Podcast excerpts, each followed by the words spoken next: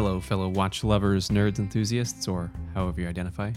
You're listening to 40 and 20, the Watch Clicker podcast with your hosts, Andrew and Daddy the Watch Clicker, Will. Here, we talk about watches, food, drinks, life, and other things we like. Will, how are you? I'm good. I, I had a, such a good day because my kids had a good day. They didn't try to kill each other. They laughed more than I think they have in the past month. So it was it was a solid day all around. And this is after they gained an an hour's sleep. So I'm gonna I'm gonna contribute to that. Did did y'all do anything special, or was it just a a good day? No, we just did dumb stuff. Like we went shopping, we went out to lunch at a little diner nearby. I mean, nothing special. It's just they were just having a blast. I don't know why, but I'll take it. It's so weird the, the way like some days kids are just totally fine, and then other days y- you'd think that you're actively trying to murder them, and there's no difference between those days. No. You, if you try to figure out what it was, you'll just go mad. You can't figure it out. Or, or you'll become a bazillionaire by selling that book. Mm, that's what I need to figure out because I need to be a bazillionaire. I need to get that Yeah. new Well- Rolex titanium. That did you hear? They invented titanium this week. They they did the the tit- the the the, the row tie I think is what we're gonna call it, right? What a terrible name. It, it's also like I the first picture I saw of it, I, I was a little bit torn by it. I was like, I think I might like this, but I'm also pretty sure I hate this. Mm-hmm. It was kind of confusing. I'm still not f- fully decided on how I feel about that thing. Besides the that, awesome water resistance, yeah, that's okay because you know you'll never get one anyway, so don't worry about it. it's so water resistant. You you will it you'll actually leave the water and and enter the Earth's crust if you try to max out your depth. Yeah, um, I, I heard once you get to a certain depth, it actually just starts floating, and you just go back up. It just it just takes you back with it. Yeah, Well, I also had a good day. We had some big old fat wet snow, so the kids were playing in the rain in snow clothes, celebrating snow day on what November the sixth? Is it the fifth or the sixth today? uh, Whatever, sixth. whatever day it is. yeah, Yep. the sixth. And I don't ever remember getting snow here that early. Uh, it's like 35, 36 degrees right now, and still kind of fat rain, snowing, intermittent. It was seventy-five degrees here today. It's weird. gross. Yeah, I'm not a fan. Gross. I was I had flannel on earlier this week. Yeah.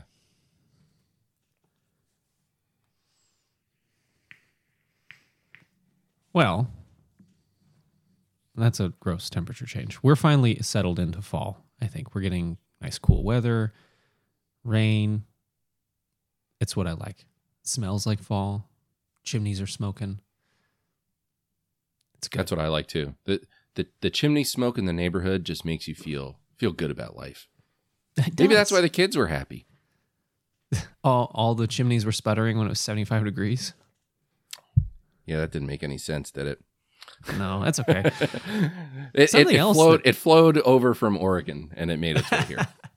yeah, we're still on fire here. So, Yeah. Uh, we should get into it because we have a unique episode today, and it's not just that you're here, but there's some other people here. I have I have two guests with me in studio. Uh, the founders, owners, brains behind Foster Watches. I have Christian, who you all haven't met yet, and somebody else who you are familiar with in the way of my usual co-host, Everett. Gentlemen, Everett, how are you? Christian, thank you for joining us. Oh, thanks. Thanks for having me, guys. Great to be here. This is so weird. I'm I'm struggling a little bit. I'm like I keep looking at you like no, don't look at him. Don't look at him. It's not gonna it's not gonna make things better. Andrew, I'm doing re- I'm doing really well. Thank you for having us.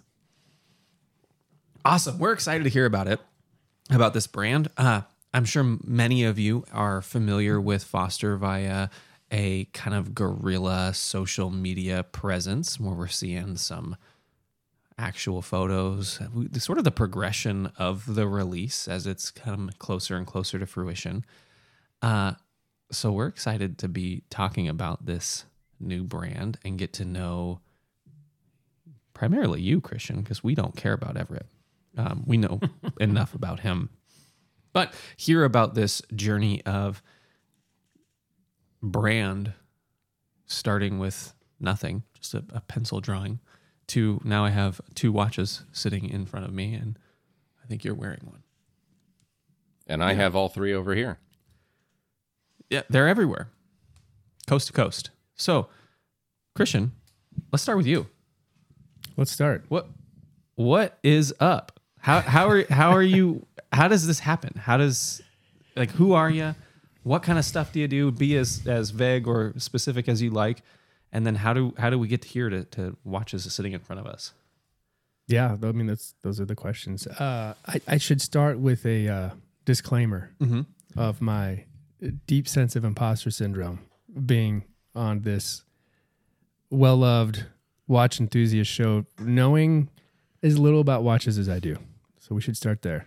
You know, you're in really good company for people who own a brand who know very little about watches. Yeah, that's that can confirm. Yeah. Uh, but this story it starts uh, with T-ball. That's where it starts. Um, I and Everett both have young sons, and uh, both decided to play T-ball one year. Has Wes played since then? Uh he has. Yeah, he played Okay. a season of baseball That was- between now and then. That was my son Lewis. That was his one season, and uh, and that's where Everett I met, and it led to hanging out outside of that, and then led to playing golf out at Laurelwood one day, and then afterwards, just I found the watch world that Everett's involved in super fascinating, and just kept him asking him tons of questions about it, and and was like, well, have you have you ever thought about making your own watch? And he was like, well, sure. In fact, I know exactly what I would do, but I just haven't had the means to pull it off. And I said, well, let's figure it out. That sounds fun. So that's kind of how it started. I can I concur with that story. Okay, so we're we're just in a like let's let's roll the dice and find out. So what what was interesting enough about a, a watch brand specifically that made you feel comfortable in in taking that kind of risk? Um, I think it was really more uh, less about in terms of thinking through the risk of it. It wasn't so much like, wow, this seems like a really unrisky bet. It was more like I think Everett seemed like a good bet, um, and his expertise and his enthusiasm, um, and his I think particular vision for wow, the kind of watch that he wanted to to launch the brand with. Um, it was all very interesting. Um, and it seemed like a really fun project. So I think I probably didn't spend much time thinking about the risk as much as I should have. No, no, no. That's that's that's, ex- that's and I exactly the thought opposite. way more about the fun. That- well, that's that's the thing, and and Foster is unique. Uh, well, not not unique, but Foster is a little bit different than a lot of the brands we see coming to market in that you're not crowdfunding, you're not doing pre-orders. You, you guys are are all in, ready to go. Was was that a, a deliberate choice, or was that just that's what made the most sense? No, that was a deliberate choice, and that was actually Everett's choice. Um, again, I don't know. I'm not as familiar with the landscape in terms of the the ways that brands are coming to market um, or launching new watches, and so um, it makes good sense that people have done crowdfunding and things like that. But I think Everett was very clear. If we're going to do this, that's not how I want to do it. Um, you know, I think he he expressed that in his opinion that doesn't always go well. Um, it can kind of not hurt the brand out of the gate um, because of the kind of problems that can come up, and that it would just be a lot more baller to just skip right past that and have a watch available when we launched, ready for ordering. Yeah, that that's one thing that I really liked about what you guys are doing because I think I've said it on the show before that I do not like pre-orders, especially lengthy ones. I like to be able to order my watch and have it as soon as possible. So I have to commend you for doing that because I know that it takes a lot of capital and planning to get that well and confidence in your business too to get that all sorted out logistically. So I have to commend you for that, especially as it's your first watch. Um, but I want to back up for a second, Christian, because I have a question for you. I recently made a new friend um, and he asked, you know, like what what do you do, you know, outside of everything else, right? And I started talking to him about watch clicker and taking pictures and all this stuff, and we it went down this rabbit hole of the the watch culture and you know all this crazy stuff, and he just found it mind blowing, you know that there's Instagram people that exist that just take pictures of watches and there's different strap makers and all that kind of stuff, right? Did, did you find that that was something that you experienced too? Like once Everett started kind of explaining to you all the nuances of this culture where you were just like, I had no idea this world existed. Yeah, I would say. I mean, I think it starts at even higher level than that. Like just not knowing a ton about watches and timepieces before that. Just learning about the history of timepieces, learning about movements. I remember at first, ever first it was like just mention the word movement. I'm like, uh, what? What is that? Like the thing that's inside? Like what is that? And Is that the battery? yeah, is that, is that where you put the battery? um, so just like learning about movements and uh, all the com- complications and all the different ways they're made and the different uh, places they're made. And um, I just found this. It was like this whole world kind of opened up that was just super fascinating. Let alone that there's a micro world, right, where w- which is predominantly people that are taking their own risk making something because they love it, right? You don't. There's not a lot of spaces where that happens and it turns into a commercially viable project, which is super cool. You, you know, um, going down this rabbit hole, you know, creating a brand with Christian has been, I, I think, educational for me in a lot of ways. You know, not just doing the things that need to get done to bring a watch to market, but going, you know, Christian uh, probably won't brag on himself, but Christian's started, um, brought to success many companies. He's he's sold companies for huge amounts of profit. Um, he's he's a successful businessman, and so a- approaching this in the way that I had learned to approach this by way of my experiences with 40 and 20 and Watch Clicker uh, sometimes created tension between Christian. You know, why, why would we do that that way? Why why wouldn't we do it this way? And I thought, well, because I, don't- I don't know. This is the way people do it. And well, well, we should think about doing it this way. And there have been efficiencies we've found. Um, you, you know, at, at this point, small efficiencies, but I think moving forward, we're we're seeing perhaps bigger efficiencies that we might want to take part of, um, and, and just having a a different um, ha- having a dif- different frame of mind being half of the equation. I think I did this, we've done this differently than I would have done it had I just done it by myself. The decision that we made early on not to crowdfund meant, you know, we have to figure out how much everything is going to cost. And and we didn't. We we didn't figure it out, you know. There's That- things the, the the budget has shifted. yeah, there's things we, you know, Weird. hadn't anticipated and time time periods we hadn't No, anticipated. it took way and- longer than we thought. I would Yeah. say Yeah. maybe so double. we my first drawings of the 11 atmos i believe are from november of 2020 so w- which was a, a weekend we had gone golfing and you know as he said he's like do you know what watch and i'm like yeah i know exactly what it looks like in my head he was like well let's figure it out and so i went home and made drawings and sent them to christian that's two years ago basically almost exactly right now and we So- just now are ready to go to market. So in that sense, this business is literally a back of napkin business. Like Yeah. literally. Yep. It is. That's how this thing started. Yeah. So, Christian, it- you said, or Everett said that you know there were some things where you're like, well, I would have done it this way, or you know, vice versa. What What do you think was the the craziest thing that you saw that uh, would have been something that you would have done differently if it was not in a watch industry?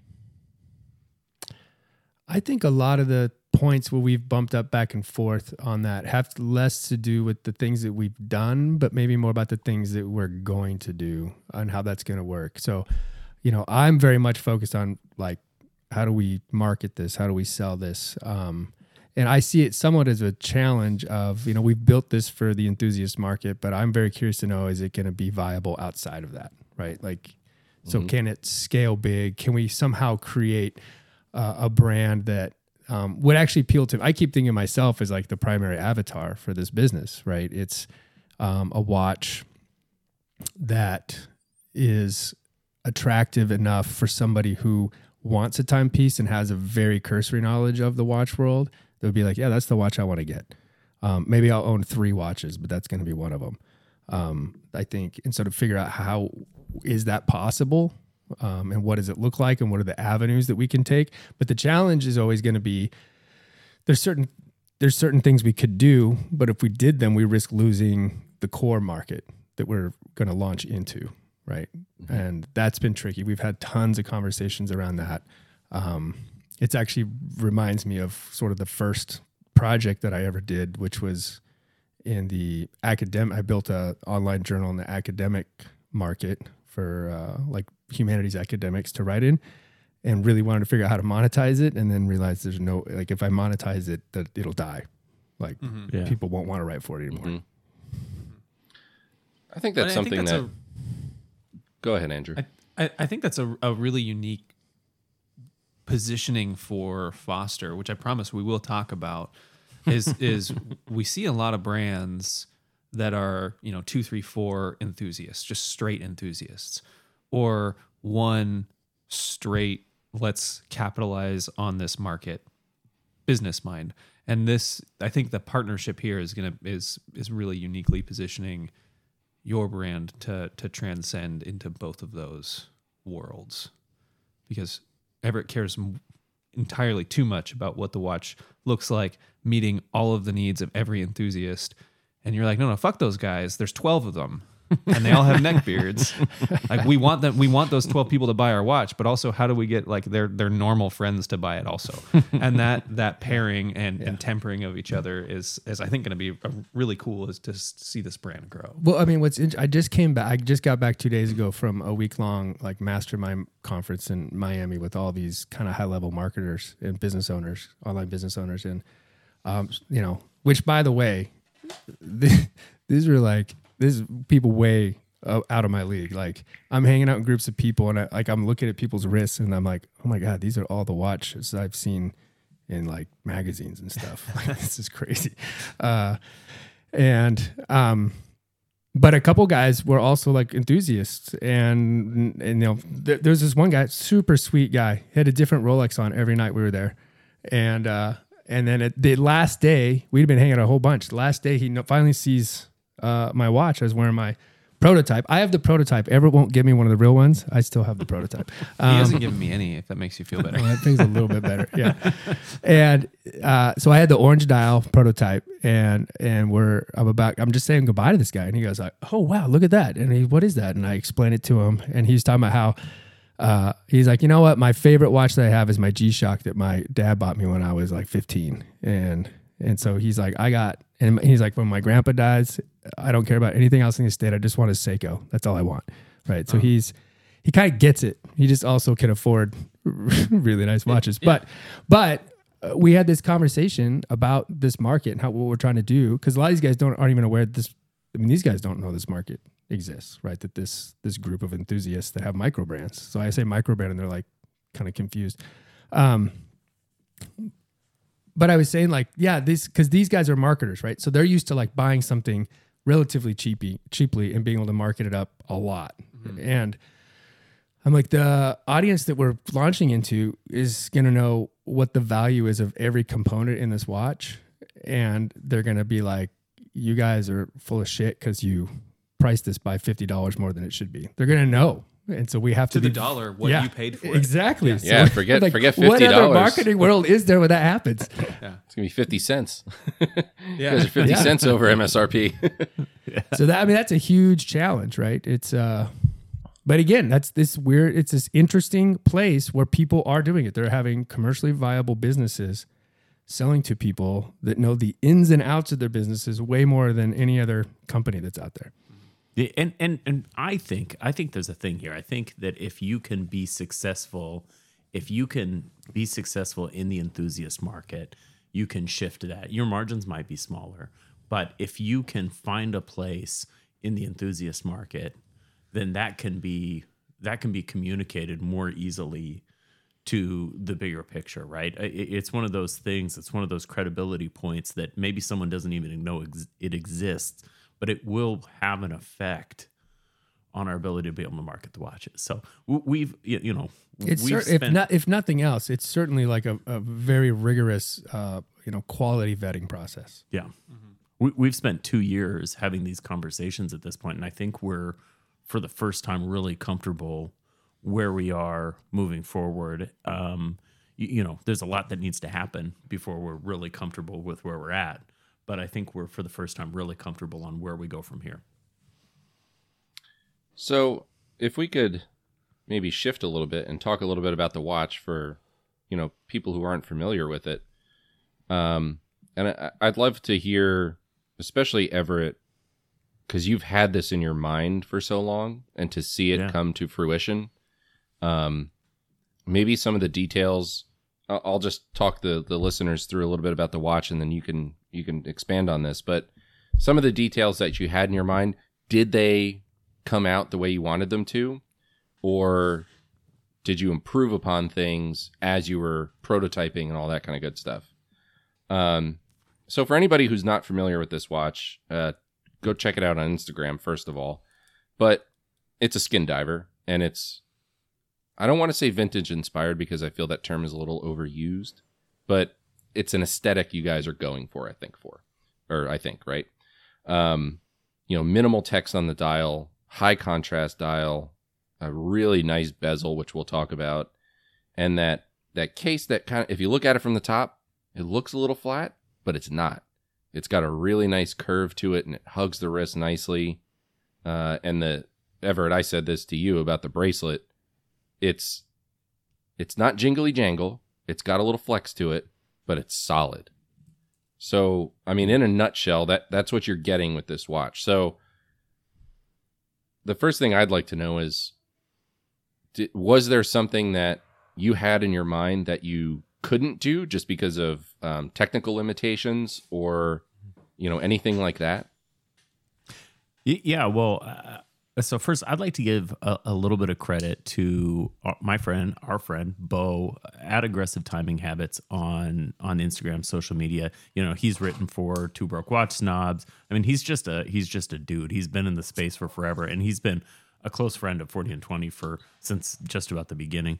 Uh, I, I talked to Bo a lot, and this watch um, sort of gelled during a conversation with Bo um, or at least the the opening pitch for this watch. But it, it's not the watch that we have here. Um, I was talking about wanting to get a a seventies, late sixties, early seventies style skin diver. So if you can imagine the department store, you know.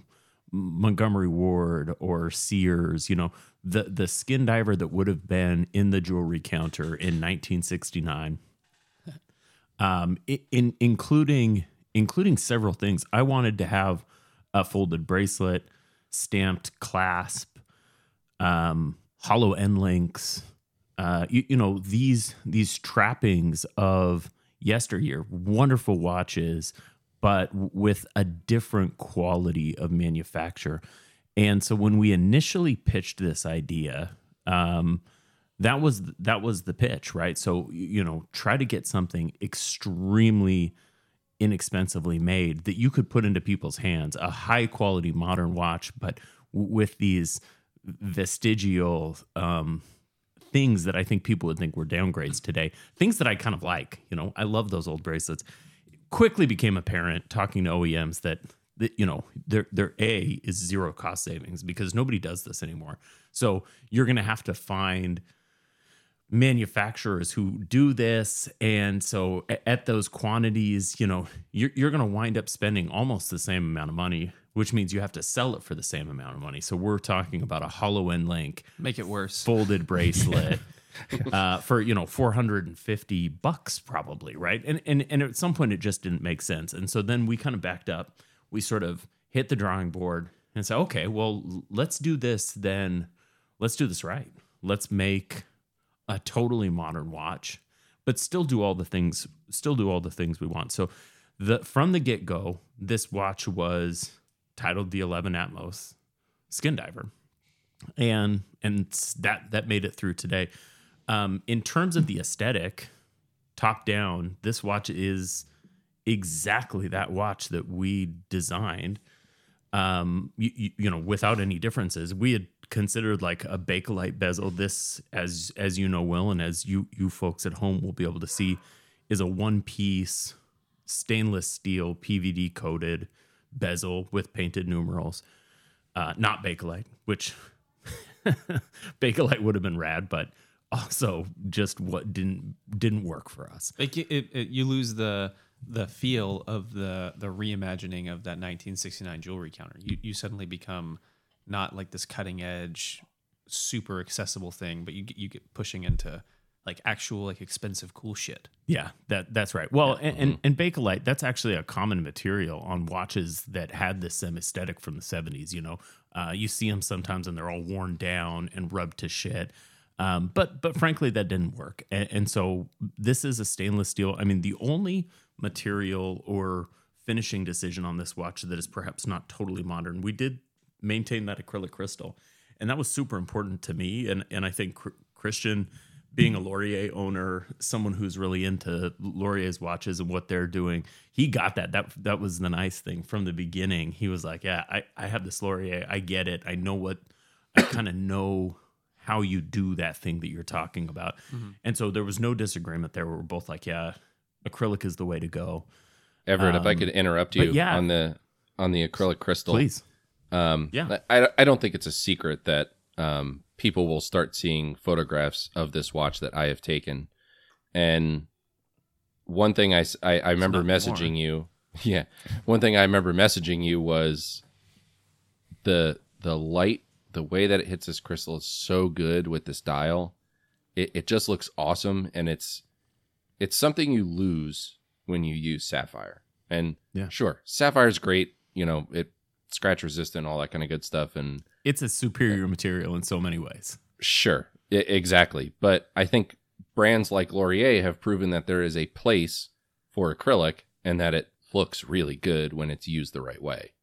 Um, so it, you know, if, if, if someone's listening to this show and they're like, "Oh, I hate acrylic crystal," I mean, go go out and look at something that has it. Go look at a Speedmaster if you can find one, um, and you'll see why it looks good.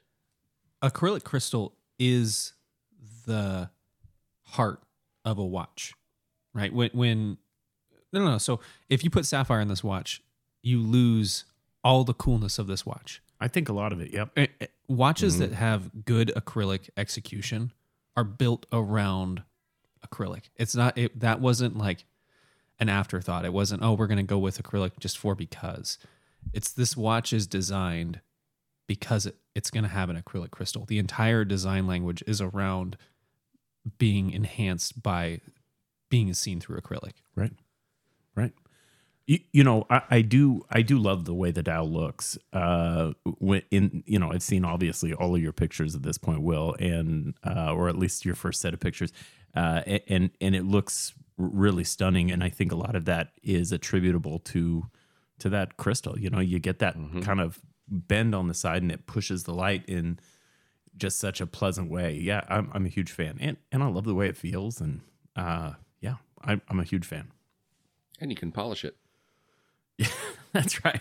You don't have to lick it clean. S- s- yeah, a cynic might say you have to polish it, but yeah, that's right. You can if you need to. Yeah. So you you know uh, the the watch kind of is what it is, right? We we we had some sort of design aesthetics that I think we were going after.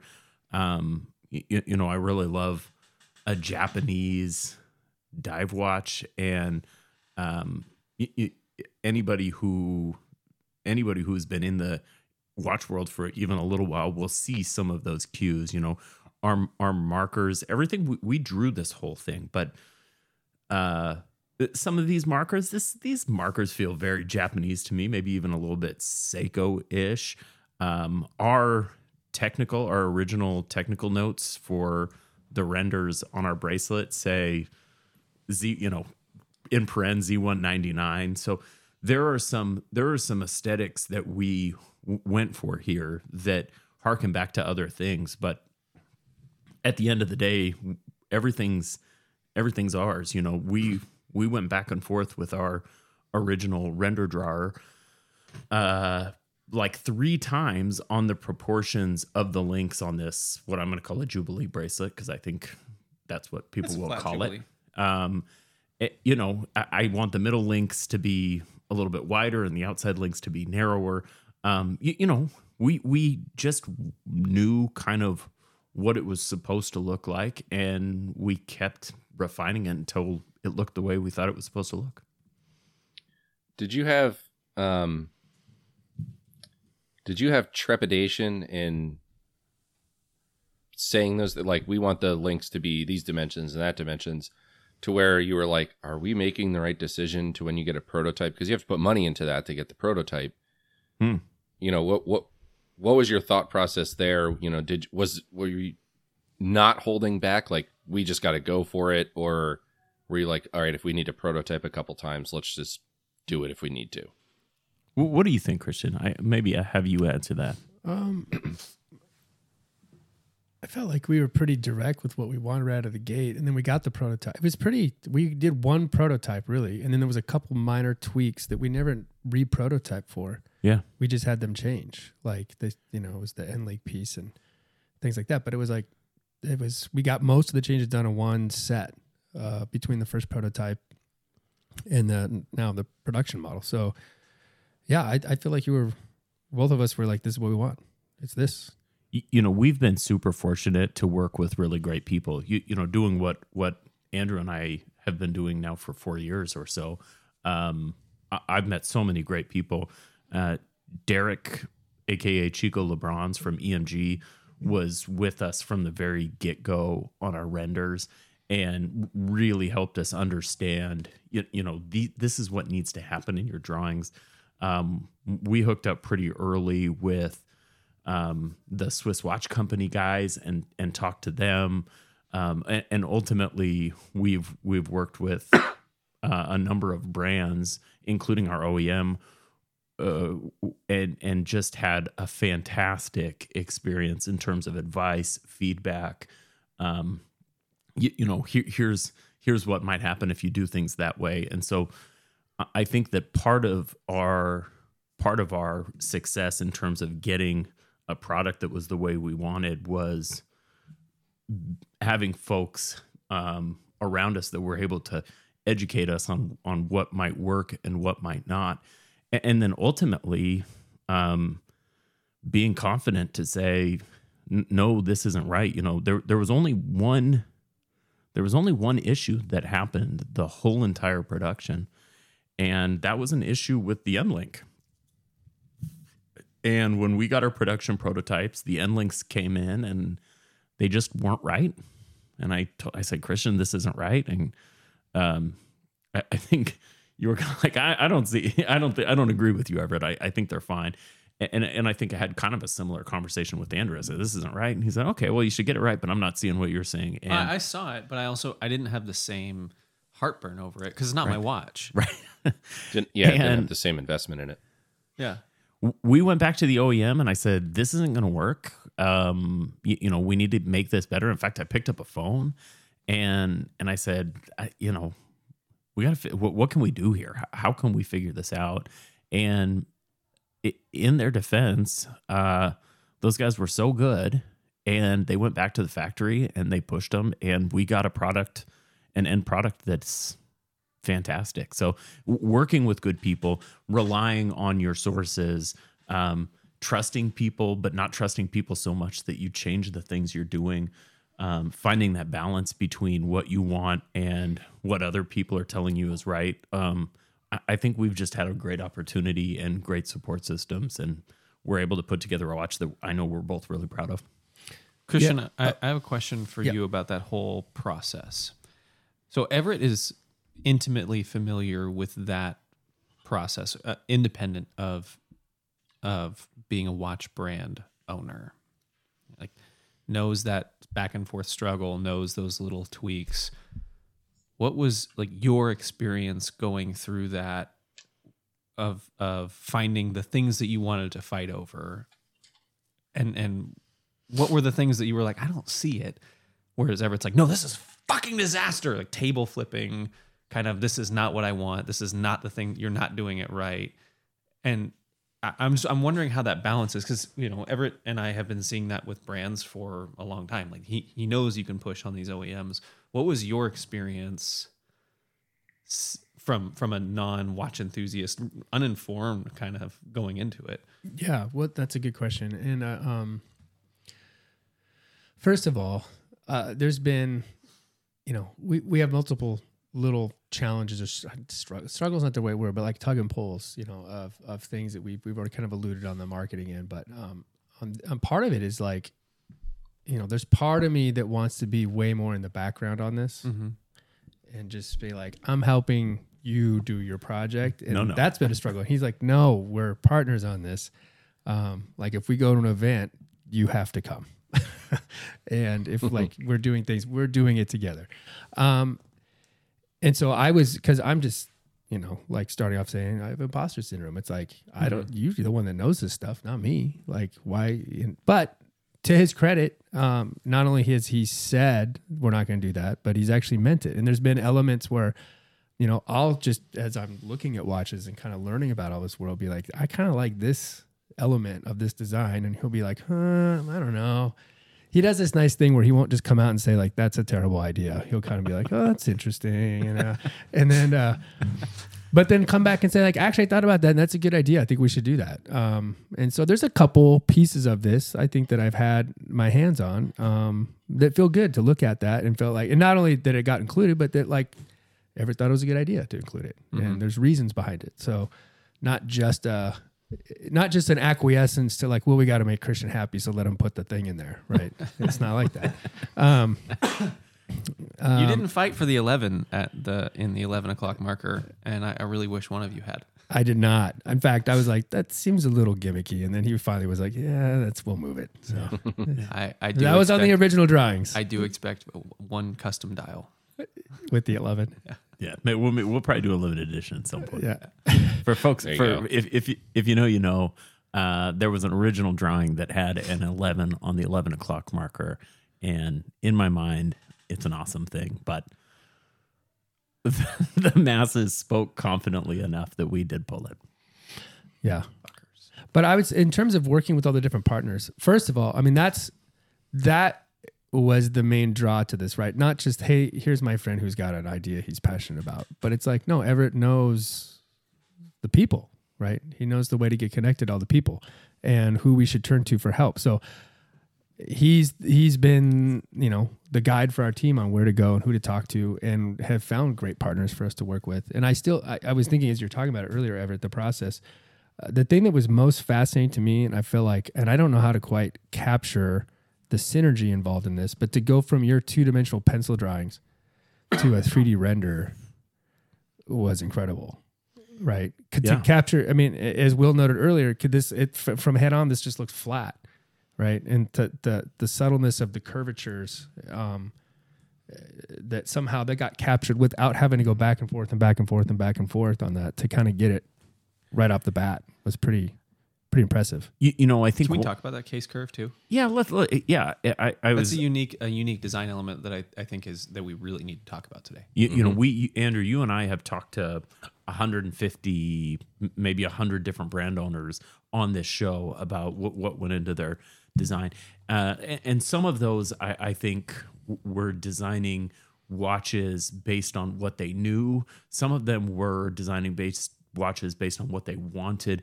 Um, I, I kind of did a, a little bit of both when I was drawing this out, but at some point, I'm not a watch designer, right? I do not have. you a- are, actually. I, I am literally a watch designer, but I don't have a background in watch design. I don't have um, any sort of traditional training in watches, and so there were things that I wanted to do that I just knew or or thought very confidently would work, and so I drew them that way. Our first OEM that we hired. We we had at least tentatively hired an OEM and it was like almost instantly that we started getting pushback. We we started getting pushback on our crystal. We started getting pushback on the shape of the case and little things that I thought this this pushback isn't it, it doesn't make sense. Like I appreciate that you're you're pushing back on things, but you're pushing back on things in, in a way I know I know your pushback's not real. I know that these things can be done, at least some of them. So I don't have any confidence in you. Mm-hmm. And we fired them and we went and interviewed two other companies and both of them were fantastic by the way and it was a really hard decision and ultimately hired a company and they were just instantly like yeah we can do all of that your case looks rad we can do that um, you, you know Well, and it was just a matter of a 90 degree uh, and a zero degree drawing and just those two drawings were be were able to be turned into a 3D model. We just got a, we didn't even expect it. We got a text one day or a WhatsApp message and it's got like this file in it. You open it up and you can move the watch around in, you know, three dimensions and it was like Wow. Shit. Sorcery. We did we look what we did. Yeah, it was awesome. So, so I, I have a I have a question about that. So, were there anything? Were there things that you wanted to do that were technically not possible? Because I know when I review watches, sometimes I will criticize a brand and say they could make this thinner, and I'm sure they read the review and say, "I hate you because I know that that is not possible." Were there any things that you ran into like that where it, it, it just wasn't possible? You had to adjust what you needed to do. No, I, I, I don't think so. I, I mean, the answer is yes, and I'm gonna gi- I'm gonna give you a quick anecdote. But but at the end of the day, look at brands like Chopard. Um, you, you know, look at these brands that that do magic things. The answer is no. There's nothing that we couldn't do. the The question is, how much money is it going to cost? And and once you've done those things, are you still giving the people who are going to buy this watch a value? If this is a four thousand dollar watch, does anybody buy it? I think the answer is no. And so it's it's balancing it's balancing um, those things. There was one thing that our current OEM was like, we can't do this, and we need to think about something else. So this was drawn up as a one piece bezel. And when we first sent our tech drawings in, we got feedback that the factory would not warranty QC on a one piece bezel because we have a 48 click bezel. So it was specified at 48 clicks, and they say you either have to, which I want to talk about in a second. we'll come back. You you either have to increase the amount of clicks, or you need to do an insert because at 48 clicks the margin of error is too high. So at 60 clicks, that's our minimum margin of error. And even then, we're going to burn some money on that and we're going to charge you a little bit extra for it. 120 clicks is easy. You can do one, one piece, 120 clicks all day long because each click is so small that if it's off a little bit, you're fine, right? As as we all know with Seiko. But they don't even care if it's off a little bit. They can just they can go off a lot and they're fine. With 48 clicks with 48 clicks you have a huge amount of margin of error. And they were like we're not going to be so we made the decision for our initial prototypes and we've got pictures of these to do an insert. And between the time that we got our initial prototypes and the time we went back our OEM found tech to do found engineering to do this one piece bezel with 48 clicks. It's got um like a, a movable ball bearing, right? So you it's got a ball bearing component that you can reset at different locations based on how much you're off. So if you're off a degree and a half or 3 degrees or whatever, you you figure out where you need to move it to. Which means nothing to the consumer. That's purely a like a, a brand and above level issue to deal with. what it means to the consumer is you- you're to it, it's cheaper Yeah. because we're not having all these QC errors and your bezel's going to be aligned. Your bezel's going to be aligned. That's what it means. Yes. So you don't guys to worry solved about Seiko's adjusting it. problem. For them. For them. Uh, pretty soon Seiko will be aligned. Be the ch- be the change you want to see in the world. You guys did it. so that was an issue, right? That was an issue. We didn't think we were going to be able to do it. We had made the decision, and and and our OEM came back to us and was like, "We think we got this solved." And in fairness, we're we're good. We've got a one piece bezel. This is exactly what we wanted, and problem solved. So, but we thought we were going to have to compromise on that. So I want to talk about the 48 clicks because not not so much because you're doing a, a 12 hour bezel that it's unusual.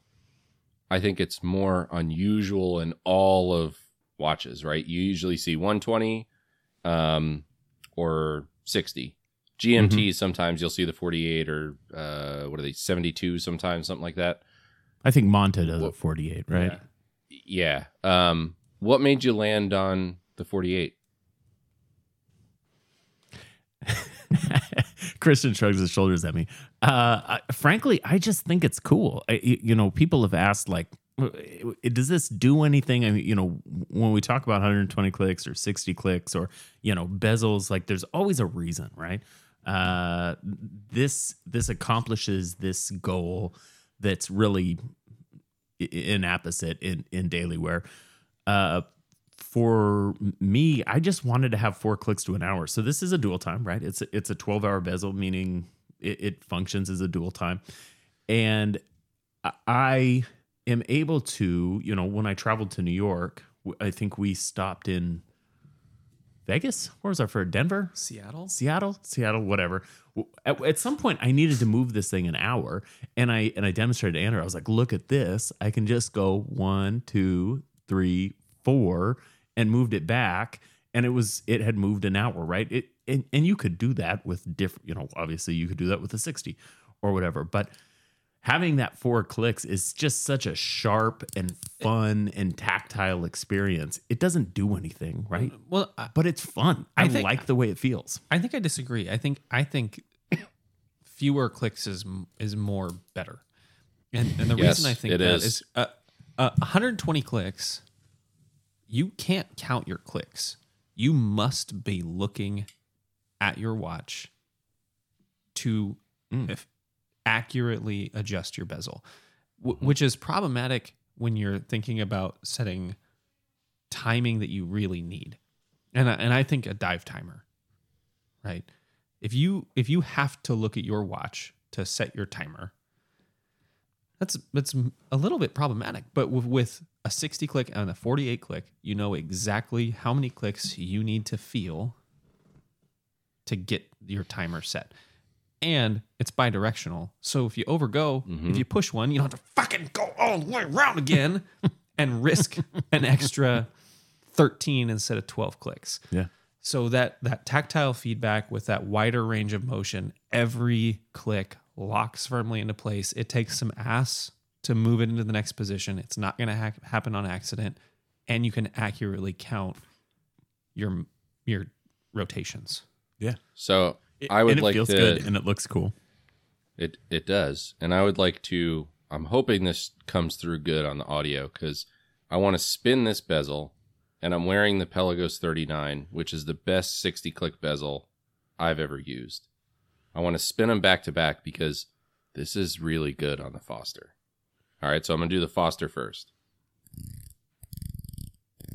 I'm going. I'm going back and forth. And here's the Pelagos. It's hot. The Pelican So- sounds super flimsy. It does, right? It sounds like it's gonna fall off. No, I'm just Fully aroused. Um, but uh, I, I think y- you guys did a good job in, and I think it's because Christian. I'm not discounting you at all. Please don't take it this way, but I think it's because Everett has been in this world so long that he knows the things that he's he's like. I hate that about what you know these watches, and you know I want I would do it this way if I had my own brand, and now he's doing it because he has his own brand with you, Christian. Um, you know, it's I think that's the reason why that, you know, we're talking through some of this stuff. And yes, Everett, you're our friend and coworker and all this kind of stuff, but it's a objectively good watch for the reasons that we've been laying out, you know, throughout this in, this interview. Um, you know, and I I like those things, like a really good bezel that isn't 120 click because I'm not a diver. I find 120 click bezels absolutely useless. I want 60 clicks or less. And I like something like Yep. this that's a little bit different. It's 48. It's fun. Well, and, and it's, a, it's can I- kind of a technological achievement. Like something cool happened here. Nobody who buys this watch is going to care. nobody cares. but they should care because this the, the I, and I, I'm going to take the time to talk about it because you didn't when you were talking about the case. This is a curved case back with a depression to, or it's not a curved case back. It's a flat case back hmm. with a recessed cut into the case to allow for the case curvature to keep this case very thin. And, and we're not the only Yep. ones to do You're that. not There- the only ones doing that, but this has a 48, 48 click bidirectional bezel that required a technological achievement to to make it possible. Th- There's a lot of cool things packed into this And affordable fairness, watch. You didn't you didn't pioneer That wasn't this. our engineering. So that's somebody else's engineering. You We didn't just pioneer this. I understand that, and I'm not going to give you credit for pioneering it. I am going to give you credit for incorporating it into this watch. Right? There- There's this is stuff available to everyone, and not everyone's doing it. Correct. I do think it I do think it's important to kind of step back here because this watch is um I'm so happy with it, right? I, I've been wearing it. It's like the watch that I want to wear all the time. It, it's like my baby, right? So you want to spend time with your kids and you want to wear your own watch. Uh, and so that's that's happening, but still I just really enjoy it. But I think it's important to note kind of the tongue in cheek aspect of this watch from the get go. I mean, the name is tongue in cheek for those for those who haven't picked up uh, on the name Eleven Atmos. That is a reference to Andrew and Everett's Don't refer to yourself in the third. Andrew and my objective watch ratings, right? Where you get 10 points for every 10 meters of water resistance up to 100 and then one for anything else, right? So Anything north, an- anything anything extra, yeah. south. A- anything additional. Uh, so we we named this watch the 11 Atmos before we had drawn it or anything because uh, you know the idea is this has got what you need and nothing extra. I do believe, and and our OEM and factory have has confirmed this could be water resistance approved to much less. Screw down crown. It's got a pretty bulky case. Deeper, much deeper, not less water. You mean, yeah, you mean more. Yeah, yeah, more, more. so we could easily one meter of water resistance on this skin diver. We could If it is humid have, outside, it falls apart. we could easily have this marked 150 meters, perhaps more, right? So mm-hmm. we haven't tested it because there's no need to. We wanted it to be a, a watch that gives you what you need and and doesn't doesn't make a show of of doing. You know, this isn't a 10,000 meter watch. It's not a 300 meter watch. It's not even a 200. It's 11. It's 11. We turned it up to 11 and then we stopped turning. there will be uh, watch clicker and 40 and 20 swag sent to anyone who puts this in a pressure chamber to test it. That's true. We we can, pro- I'm we not, can I, I promise can't that. promise Foster swag, but I can promise uh, watch clicker swag. We, we Yep. should have come up with that tagline though, Foster. You could always do a little less. I think we can. I know what you do for a living right now. I think we can still use that. So, th- I mean, this watch isn't supposed to be serious. It's not supposed to be uh, technical. It's not supposed to be an engineering marvel. It's supposed to be a watch that's fun, enjoyable, sexy, um, and and just cool. Right? This is an enthusiast watch in a lot of ways, but it also eschews a lot of the things that we see in quote unquote hypey enthusiast watches deliberately, right? Mm-hmm. We've eschewed water resistance. You know, you're, you're not going to see any specs written on here. It doesn't even say three God. three one six L anywhere. Is it this. 316L? But it one hundred percent is. Oh my god, three one six L. It says Everett made at the six o'clock. is this just on the prototypes or is that on the production Yeah. models? You know, It doesn't say that. I want to be super clear. Th- there there were things we wanted and and you know you you get in the weeds on things um but at the end of the day i we just wanted to make a cool sexy wearable watch uh that wasn't going to take itself too seriously but also if you want to take it seriously it's there for it Okay, so let's let's now talk about the watch. I, I thought we did that Finally. What's it coming with? Like what what if if, if people are gonna buy a 11 Atmos, what are they gonna get? Are they gonna get just a watch in an envelope wrapped in a clean sock? What's what's it looking like? dirty sock Dirty sock. Actually, that's not a bad idea. There's there's some there's something there. As of right now, we still haven't confirmed that we're going to have packaging ever. Uh, Uh, we have to. Actually, I feel like this is one area where I had more of a hand. I feel kind of good about it. Yeah. I kind of excited about our packaging. I think it's going to look really cool. we, we did work really hard on our packaging. It is the last piece. So we've got So we can't launch until the packaging arrives. Yeah. we, we've got watches, we've got straps. So what what the I know you have watches. You have boxes of them sitting by your front door. every single one of these is going to come on a bracelet and it will come with an FKM like a tropic style rubber strap. This these straps are not anything crazy, right? We literally wrote Julong on Alibaba, the company that you know and love, and said, "Hey, we love your FKM straps. Can you guys sign these, brand these for us?" And they were like, "Hell yeah, we can." And so we've got we've got straps that have been signed, but but these are players, right? Everybody knows these straps are good, and and you know companies buy straps from them and sell them mm-hmm. for 35 40 dollars, and we might we might do that ourselves. Uh, mm-hmm. but every single one of these is come with a bracelet, come with a strap. It'll come in a box. It's a paper box. They're really sexy. It was way harder than either one of us expected to get a box made for this no, but I feel like the pack. I want to talk about this a little bit. I'm excited about the packaging, and here's why. Because we haven't talked about this much either. About the kind of, you know, the vibe of the brand, mm-hmm. right? You know, that we we, you know, most brands land in some kind of different archetype that kind of appeals to people, and most watch companies are in a similar one. It's like, you know, like the king, the luxury. Everybody's going for luxury and cool and we were like, we're just gonna not take ourselves that seriously, right? We want to be like the everyman watch. So it's like it's uh, it's a handsome watch, but it's fun and playful. So we want a packaging that looks cool. It's not it's not just gonna come a sock or like in just even like a basic leather pouch or something like that. We wanted to have it, it in a nice presentation, but it's it's like cardboard, well, like hard cardboard, like paper cardboard. Yeah. But it's uh, it looks cool. It looks sleek but it's simple. Kind of says both at the same time. So I, that's uh, yeah. And so the strap, so it's coming with a black strap, but I think eventually we'll venture into other colors as well. Yep. Yeah, we we we had played with a couple different color prototypes, and and ultimately, in the end of the day, we thought for this first watch, the black is is going to work. what are we looking at colorways for the dial on initial release? Initial release, we've got a black, we've got a green, and we've got orange. And I think all three colors are those words are deceiving. Um, the the black is actually a, a fairly dark charcoal. It's not it's not jet black. Um, and and it plays really well in the light. The Because of the acrylic. That's right. Yeah. Yeah.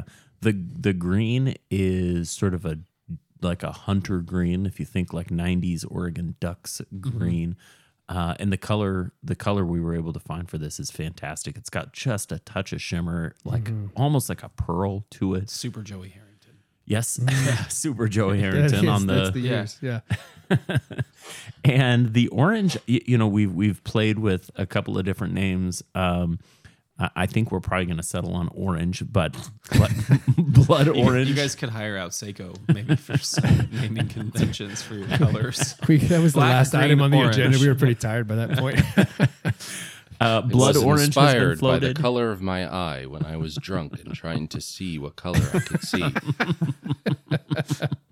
Uh, That'd be I- a cool colorway, a blue with kind of like red bloodshot through it. yeah, yeah. I, I'm, that's actually what There's Tudor. There. that's what Tudor did. They've got those red flecks. The blue is pretty okay. the the blue is okay.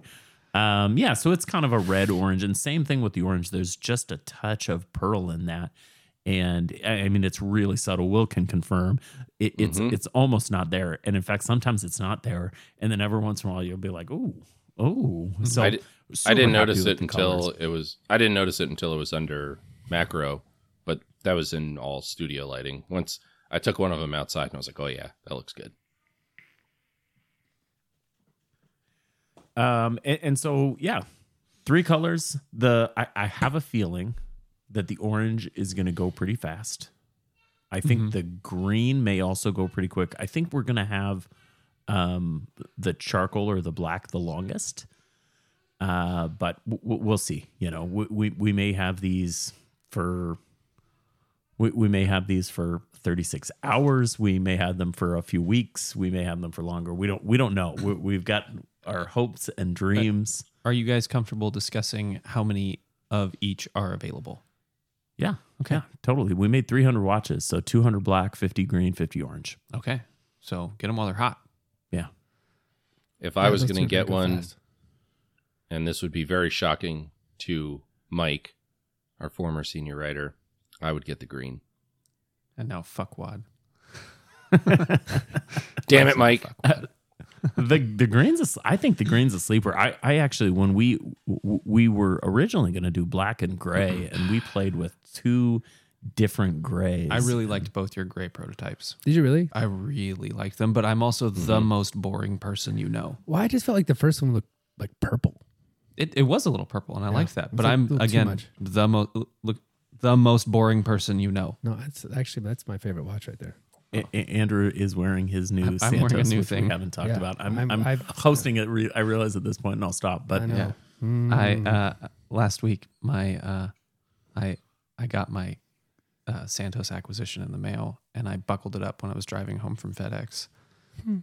and then I put it on. Well, we can talk about it maybe next week. But You could you Yeah, could yes, make it your other if I put it thing on? for this week. I think we can make that okay. I'll approve. I, I have a I have a I have a different other thing that I'm I'm actually pretty pleased with. Um, so here we are. That side first. Uh, so Foster watches. Uh, w- the name. What what what's with Foster? Neither of you are last name to Foster. Neither of you are Foster. Um, what's what's that about? Foster is a street in Portland. Foster is a street in Portland. It's a street that both Christian and I are from Portland. We've both got um, our roots in Portland. Um, and, and Foster is this street on the east side of Portland. And it actually starts pretty far out. So It's deep. Foster's a, a yeah. Foster's deep Portland, and it it doesn't it doesn't follow the grid. Portland, the east side of Portland, is more or less a grid, and Foster Road is from its very beginning a diagonal street, so it doesn't follow the grid. It kind of does its own thing. It is incredibly multicultural. It's like um, you, you know, it increasingly got some hipster neighborhoods, but there's Didn't in the '90s though. It's blue collar. It's very, blue, collar. There are great trades. There are there are breweries. There are markets. There are furniture stores. There are taxidermists. It, it is shootings. and shootings. carjackings. you just don't know what's going to happen on Foster Road. but in some in some ways, Foster really that neighborhood really made me who I am today. And um, when we were talking about brand names and just you know w- w- w- the kind of things that you look at, I was like, you know, it, it sounds good. It's gonna look good. It's you know, if you, we're gonna be able to write it out, it's gonna look nice, and it just feels like such an important part of who I am and how I got here. And Christian was like, yeah, I feel it. Um, I'm glad you considered that. And I know you would consider that what the brand name is going to look like in font on the dial of a watch. There's a lot of brands out there that didn't consider that. Or, or they maybe considered it after the fact. And like, oh, fuck, how do we make this look good? We'll put a logo on. or, or some, but the, the consideration, I think, speaks to the, I mean, the, the true heart behind the design that everything here was really painstakingly deliberate. So if you don't like it, you you inherently don't like the person who designed it. there was there was no like there was no ah this works. It was it was all very very I, I don't know, decisions. Andrew. E- everything from what Everett described about uh, Foster Road or Street, whatever it was, um, it, it sounds like it would just be a sub homage. I'm not sure how you guys arrived at this. yeah. I mean I I don't think you're wrong, Will. I, I definitely don't think you're wrong. It's it's more of an Invicta, one of the Yeah. big like pearlescent Invictas, t- to be honest. Foster is engraved on the side of the case. Deep too, like almost to the movement, so you're not gonna be able to buff that shit out. Yeah, so that's that's the story of Foster, uh, and, and I think it's just, yeah, I think it's just one of those things that once we knew, we knew, and that's what it's been. Okay. Where do people find you besides Instagram?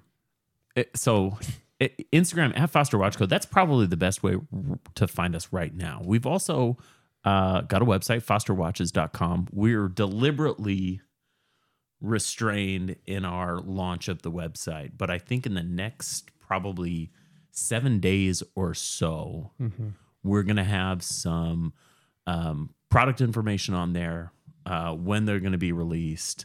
Um, the the the pricing uh, and all we know all of that stuff right now. So so we're thinking November 25th is going to be our launch date. Ooh, $500 is going to be our price. like no sense, just 500 money. 500.00 Package shipped to your front door. Uh y- y- yeah, so we haven't fit, so there may Okay. be a shipping cost. We don't know that for sure. But, okay, but that's why I'm asking. um $500 for the watch. Um and yeah, that that's where we're at. So in the next week or so uh fosterwatches.com. Okay, uh, and and where will there be link tree to OnlyFans? Everett's We're the only one with an OnlyFans account between the two of us. Yeah, so, we're st- we're uh, still working on on you know incorporation and synergy there. Okay, but we'll, okay. we'll, Man, we'll Chr- figure it out. Christian, We'll that was there. so fast that I believe it. Yeah. it was fast enough that it seemed like a like a quick defense mechanism. Like, no, I don't want you on there. Uh, not me. Yeah. Okay. Anything else? I mean, the the, the oh, floor Oh, is. I have something I want to. Yeah, throw. the- I have a question yours, for guys. Everett. Um, Everett, some of the conversations we've had that were interesting to me about this and the design elements was I remember a, a couple different points. You're like, we're gonna do this, we're gonna do that, and people are gonna hate it. You should talk about those moments. What are the design elements in here that you felt like were risky and that you felt like I know that there's people that are going to push back on this and not like it. Yeah, well, I- I think the most obvious one is the acrylic crystal. and We've already Mm-hmm. talked about that a little bit. Some people aren't going to like that, and for good reasons, right?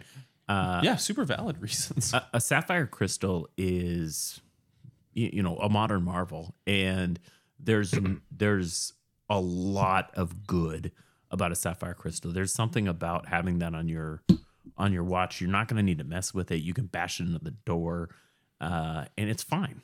It's fine. It is a fantastic material. Uh, so that's the first one, right? We we made that decision. That was a decision. Um, the other one, like the handset. So we went with a, you know, completely custom handset, right? We, we these aren't off the shelf. Yeah, I feel I, that's not a salesy. I, I think that's a salesy thing to say, but I don't mean it like that. We picked these hands. Uh, these were the them. hands, drew them literally. Um, and so this is what I'd call a baton handset with a stoplight second hand. Um, stoplight second hands, obviously something Seiko is very famous for. This is a, a Seiko homage within within a, a non homage watch. Um, My but these favorite baton type hands, of second hand. i- It's it's And with no balance. with no balance. It, it's gorgeous. It's self balancing. Um, and and these baton hands, you know, these are not these are not typical hands, but what they are is very 70s feeling to me. They're nice hands. These are not the nicest hands in the world. Nice hands cost a lot of money. If you want a $500 watch with nice hands, you're really struggling It'll come with no movement. but they're very good. They're very good. We got these, and I thought these are better than I expected them to be. They've got uh, they've got a bevel, Super gentle though. super gentle. Uh, they've got great loom, um, and I, I mean the the whole package just the whole package just works. Right? We drew it. We knew what we wanted, but that was one of the things I said. You know, people aren't going to like these hands, and we've already had some people say, "I didn't know what I didn't know what to think about those hands. They work, but I didn't know what to think." We had to make decisions. If you're not making decisions, if you're not making hard decisions, then you're going to have a watch that is maybe boring, and that's what we didn't want, right? So uh, the lug to lug is a little long, but I really wanted to have some real estate underneath and above the bezel. And so, with the way this H case works and that flat lug opening, we needed to increase the lug to lug a little bit. We think we compensate for that with the curve of the case, but for some people, this is going to be tough to wear. Debbie, for instance, tried it on said, "It's all a little too long for me on the lug to lug." Looked Right? like a Speedmaster on me. but Just- we knew what it needed to look like. And so the whole everything we did was a decision for that image. So the hands, the acrylic crystal, um, that very Japanese marker set. Uh, you, you know, these are little things that we from the beginning knew we wanted to do and just had to decide and go with it, even when we got negative feedback, right? Uh, you know, I don't, I don't know about those hands. I think you should consider something different. Nope, this is this is this is the handset we want. Have you had any commentary on the crown? Because it's a big crown, and it's, it's like the it it is. I don't It think it's big. tends towards. It tends towards bigger than I would expect, Well, but it's Yeah. so good. You, you've Yeah, got I- the I don't prototype think That's, here. Oh, that's the prototype. That's actually one of the things we changed. Yeah, Oh. Check it out. Yeah. I think I like the prototype crown better. Whoops. So on our prototypes, we so it's a little bit piloty. The prototype Yeah. crown is pretty long, and we ultimately changed that. I think we pulled a full millimeter and a half off of the crown. So uh, It fits better on the production model, so I rescind my statement as to whether or not you've gotten feedback. You clearly did. w- we did. It, we we knew immediately once we got it. Oh, the crown's a little too big. So um, yeah, I, I like but- the size of the crown. It, it's it's well proportioned for how it fits into the side of the case. Yeah. It's perfect. It- it's good. Yeah, but I mean, beyond that, right? There's there's nothing here. I mean, this is pretty unobjectionable. I think it, it's it's just got a few little details, little quirks that are really calling back to a different time that I think people are gonna uh, uh, object to is watch people, and so people will object. I will say we've got a 9, 9OS five here, no date, 9OS five. That's little things, right? We're, we we tried to do the little things right. Um, Because if you can do that, everything else clearly is. I I think so. Yep. If you can do those little things. So, the, like, you'll see the second hand goes all the way out to the end of the second track. The minute hand goes all the way to the minute track. And the hour hand goes all the way to the hour markers. You know, you know little things that a non watch designer like myself um, just knows by way of being in the market. We, we got those little things right, but we did make decisions that are going to be harder for some people to swallow. What, I why are have you a que- laughing? I, I have a question for Christian. Have you turned into a watch person? This is a funny thing. Uh, so we got going, and I got Infected. I got I got infected. I was reading stuff and looking at stuff and just diving in, and then Ever and I go golfing one day, and I'm talking about how much I'm into this. And He's like, you know what?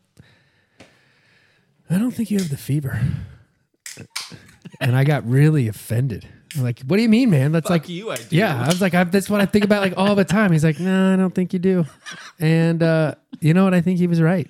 I don't think I have the fever. I think I, I think I got momentary fever for like a good six to eight months, and it's slowly not as intense as it was. You But got the flu. I got the off. flu.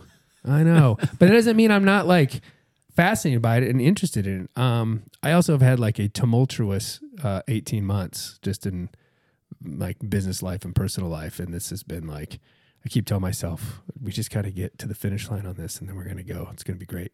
So we're here. You didn't we're like, cling I'm to se- watches as your as your cornerstone I- of existence. I should have. It was like this is my rock of salvation. I didn't.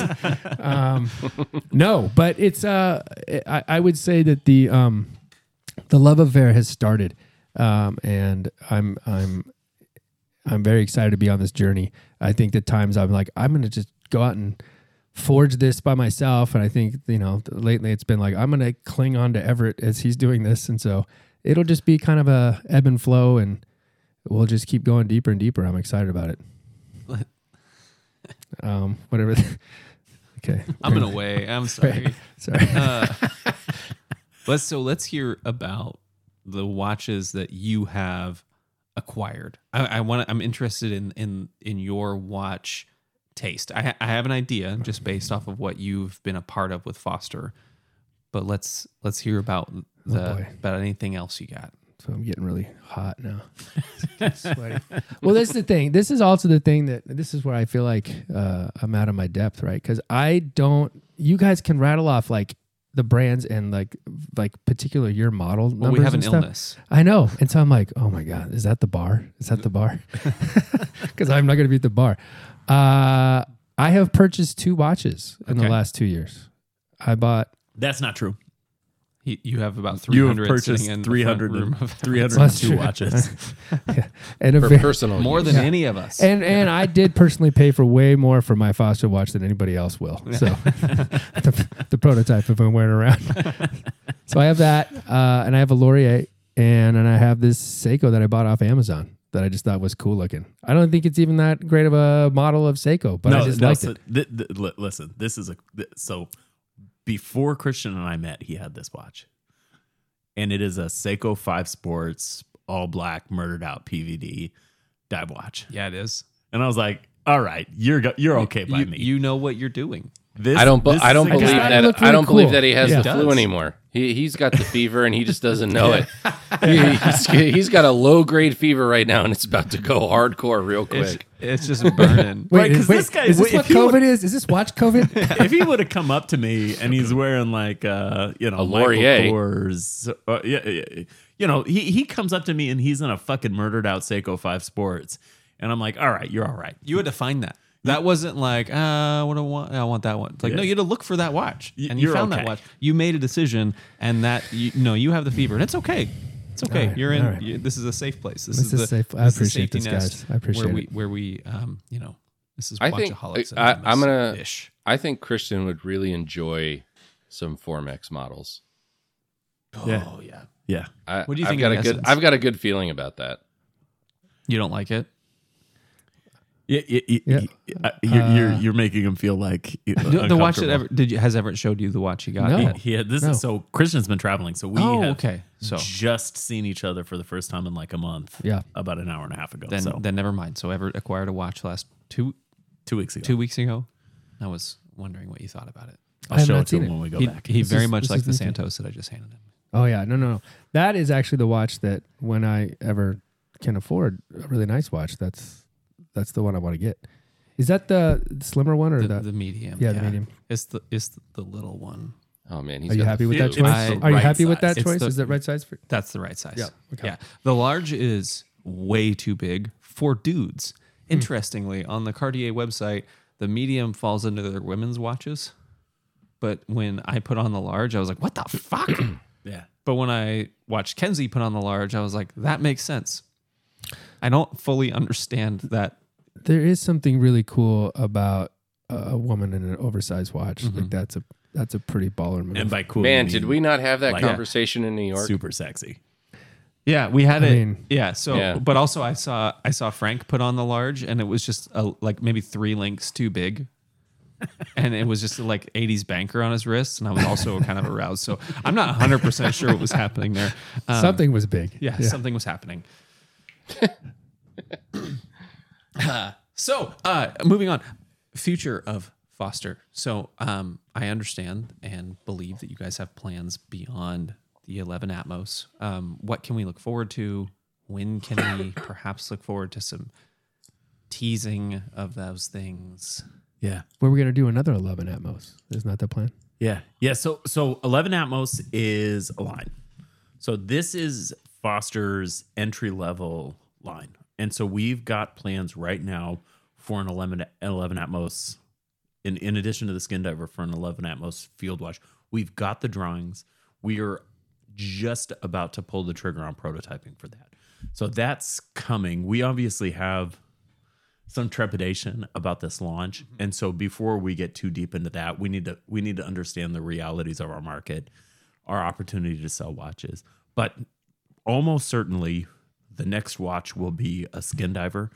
Unclear yet if we're gonna or excuse me a field watch. Unclear yet if we're gonna order more skin divers or if we're gonna immediately roll into the field watch. And then beyond that we do have plans for a quote unquote pro diver. Um those are a, a little bit less fleshed out um, but we have talked Tourbillon plans?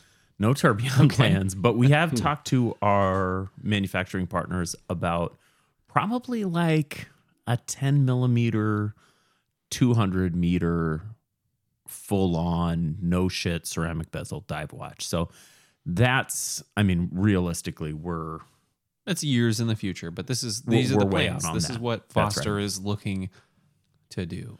that's right. Well, we are looking to do another round of this with, you know, whatever kind of points we might want to change for future Yeah. rounds, but also with different colorways and different things we want to try out. Yeah, that's right. So, so more skin divers, a field watch, and we've we- we've got some pretty fun colors that we're floating for the field watch. So, um, I, I would expect the field watch to get a little bit more uh, silly. We've got some purples uh, that we've that we're looking at. We've got some colors, but Do we've also red got some Cerakote? traditional. no, n- not not presently, but something to something to look at. Um, but yeah, so so right now we're we're hyper focused on on the watch in front of us, but there there are other things happening too. Awesome. Will, you got anything else for him? No, I'm just excited for you guys to launch this. Um, I think I'm I'm in the rare company to have seen all three dials uh, production models too. I really like them. I really enjoyed photographing them. I think anybody, you know, especially in the the Instagram watch community that gets a hold of them, they're going to take pictures of them. You guys are going to love it. Um, guys and gals are going to love it.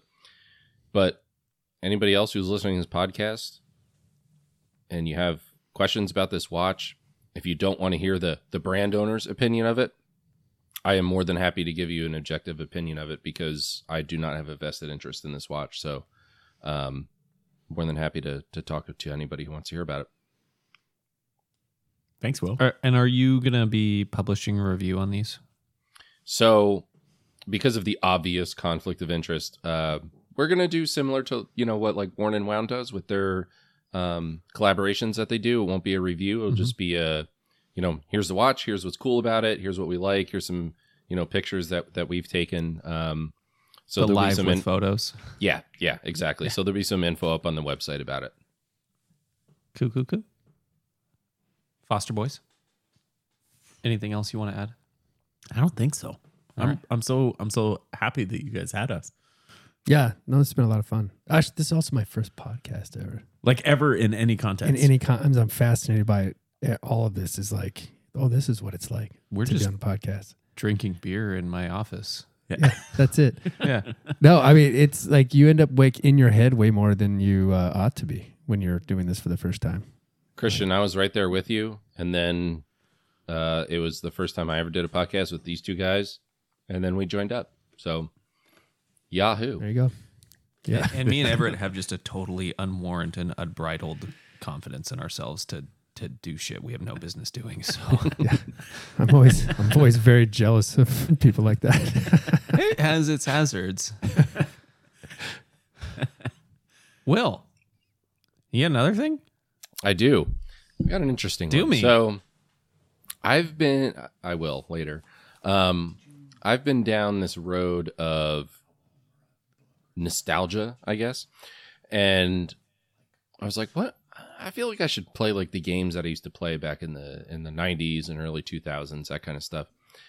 And so I went down the, the emulation rabbit hole, and a lot of it I I went down when I had COVID and I was in bed for a couple days but I stumbled upon a little device.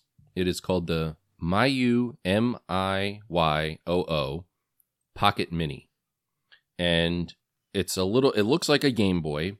It's got that form factor and the screen size, all kind of thing, but it's able to play everything up from NES to PlayStation One, and What? you just load. Yeah, it's crazy. You load your games on there, and you can play anything you want from any of those systems. Zero hiccups on a little full color HD screen. And it is the coolest thing that I think I've ever bought. And I think it was when I bought it a couple months ago, I think it was like 70 bucks. Wasn't expensive. This this says sixty right now from Amazon. Yeah, that might be right. Um, yeah, with, shipping and stuff because I got it from I had to get it from China or wherever they manufacture it. But um, it is super easy to set up. super easy to use.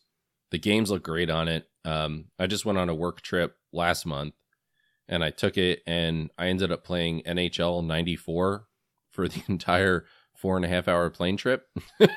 so, I mean, if you love playing old games and stuff and you don't want to deal with a whole bunch of garbage and you want to, you know, live that nostalgia, um, these things are really cool.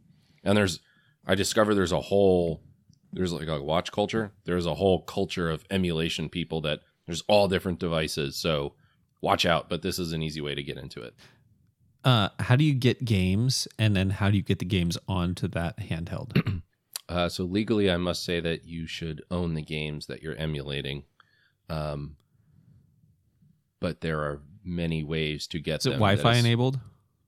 Uh, no, you have to do it all through your SD card. It comes a little Okay. micro SD card. If you Google how to get emulated games, it is very easy. Okay.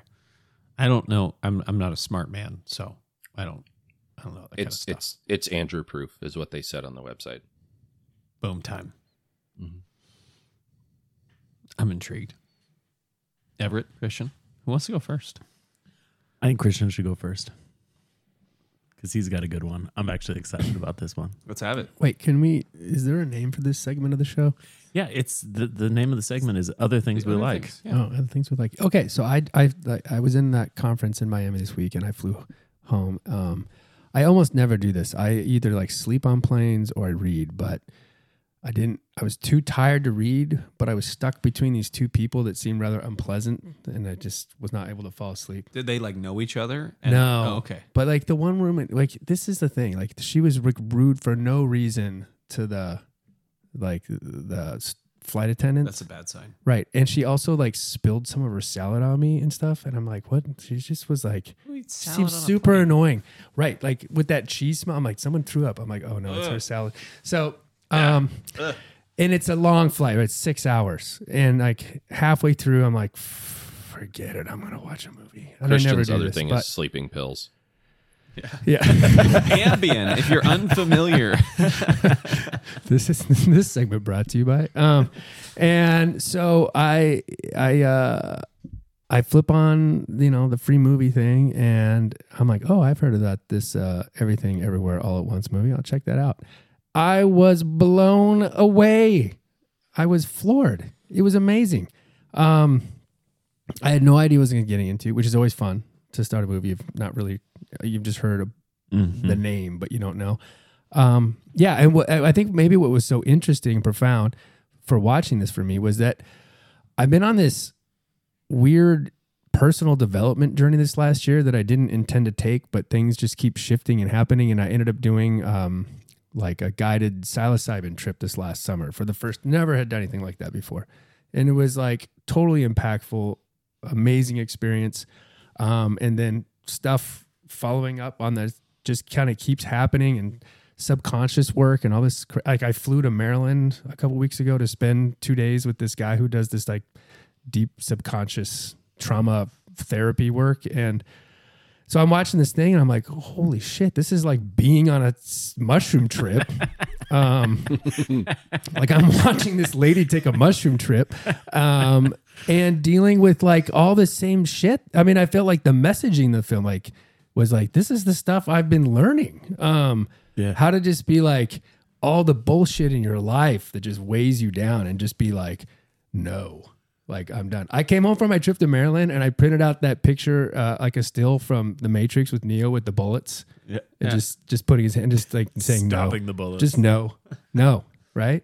And uh and how it really and then i've had this deep profound sense over the last couple months about how important my wife and children are and how much i haven't been prioritizing them. Um and that got really reemphasized in this trip to miami. And and that was like the whole thing that's like the whole point of the thing is like all it boils down to like what matters most all this stuff is really about what's right here with you and that i choose you and that i love you and i don't know i was like between these unpleasant people on the train you know laughing or bawling it was like and, either and one of the two fucking airplane. Like, Yeah.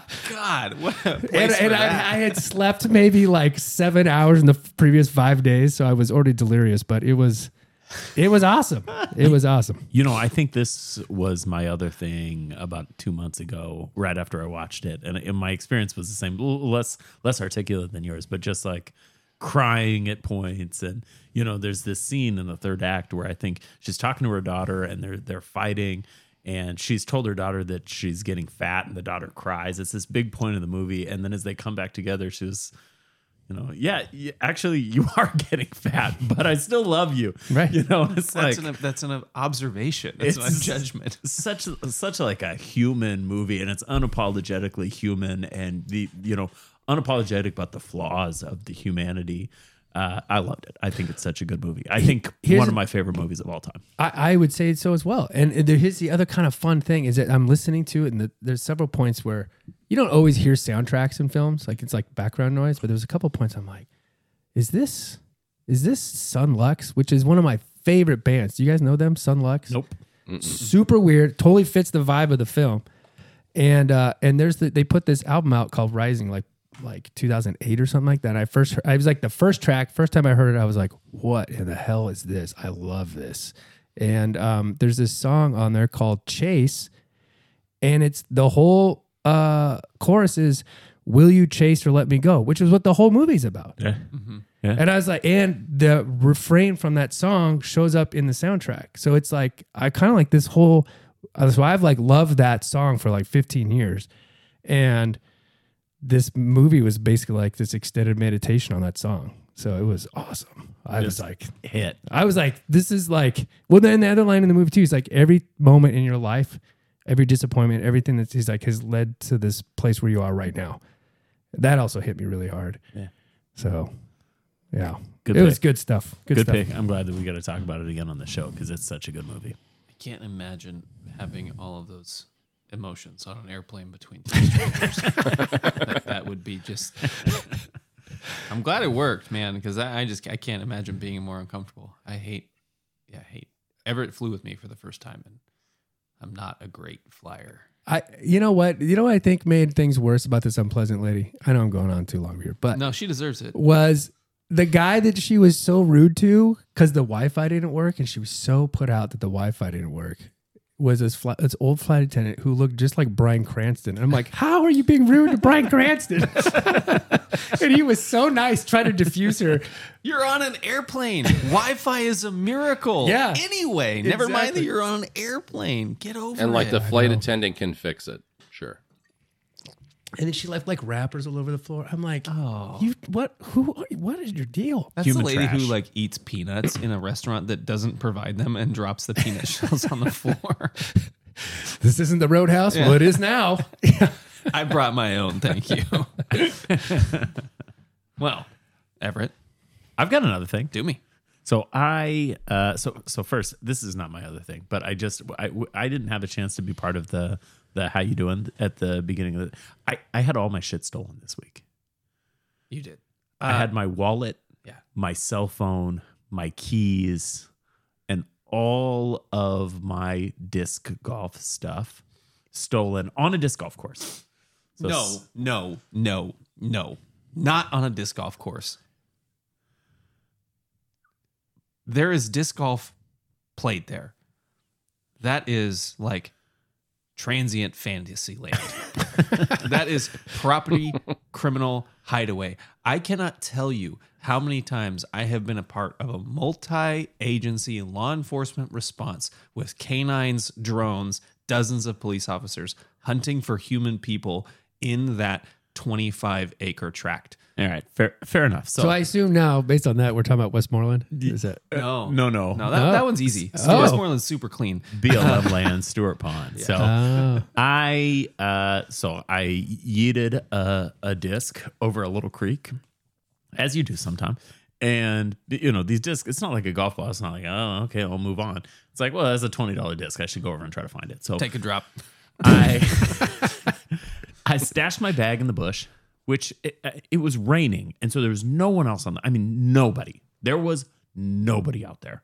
I shove my disc in my bag in the in the bush.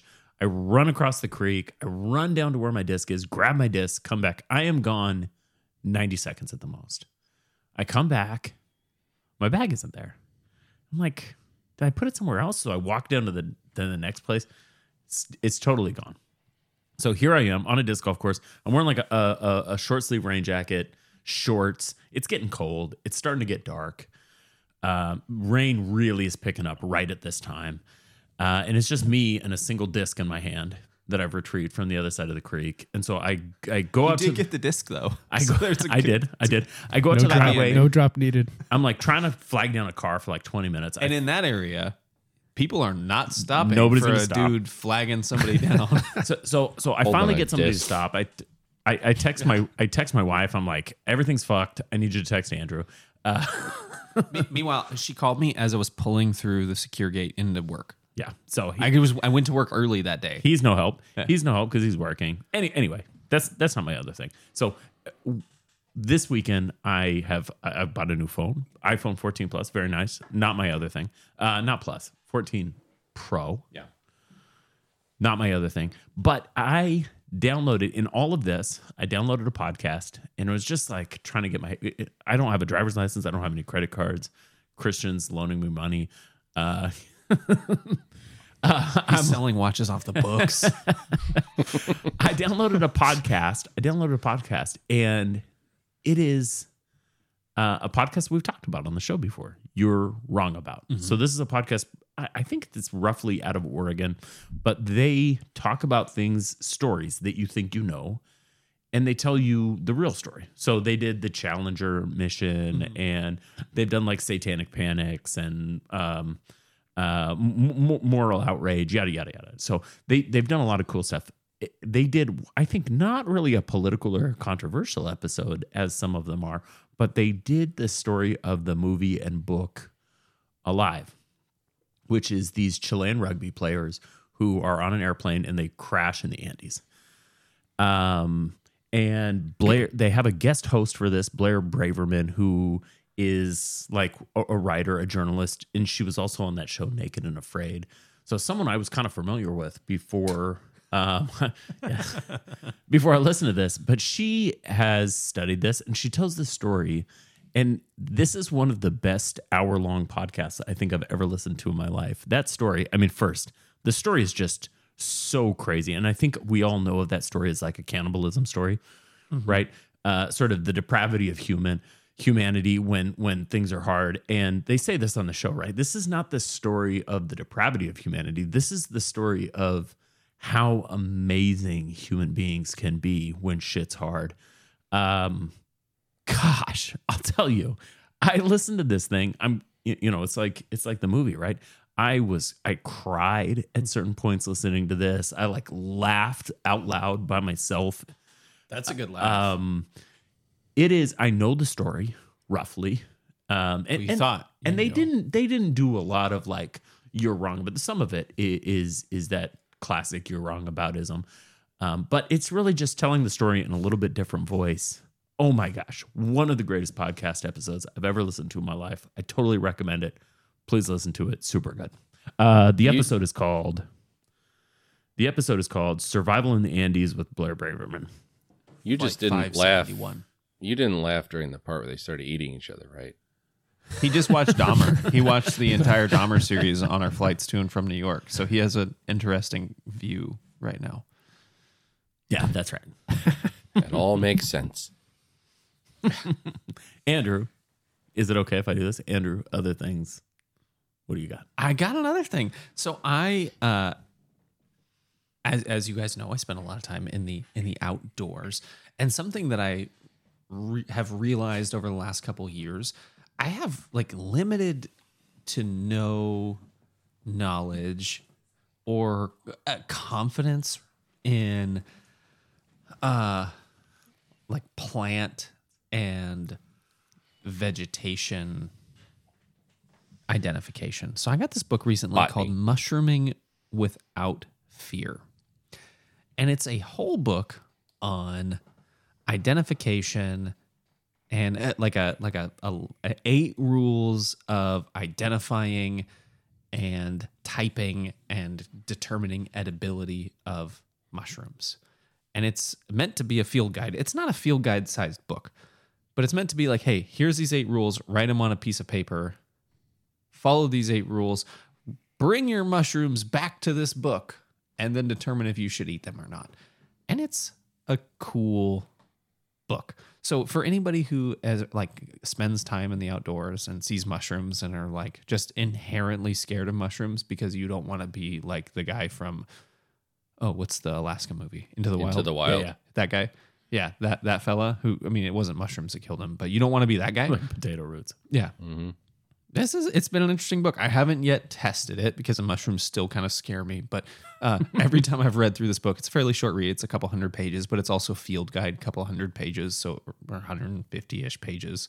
So it's you, you don't have to read every page in depth. It's like big sweeping ideas with the kind of drill down as you get closer to the bottom of the page. It's it's intriguing. It's by a fellow named Alexander Schwab, who uh, that's his only book but his rules seem to be really reasonable. The photography is nice. The the rules are like very cut and dry. It's not like you yeah, it, worth looking into if you're somebody who cares about perhaps picking mushrooms while you're already outside. So did you eat any?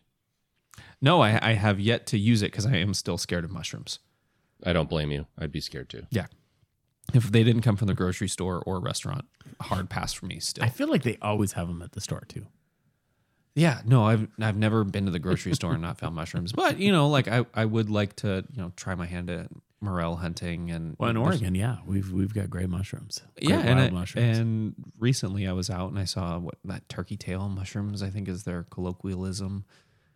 And I was like, I believe that you can eat those. I've seen people eat them. There's only You- one way to find out. Uh, exactly, but I'm not gonna. I walk right by them bitches. Yeah. You could evolve into uh, Nicolas Cage from the movie Pig and become a truffle hunter. yeah, yeah, that was Al- also got set it. in Oregon. yeah. Yeah, I haven't seen that yet, but that looks really good. Dude, Oh, it's such a good movie. Oregon. It's, yeah, it's really Yeah, good. it's like really good. perfectly Nick Cage. It, it's the it's the best role that he's played in twenty years. Yeah, So, Yeah, gentlemen, agreed. I I really did try to keep us uh, at our normal length, but the problem is that we had more to talk about today.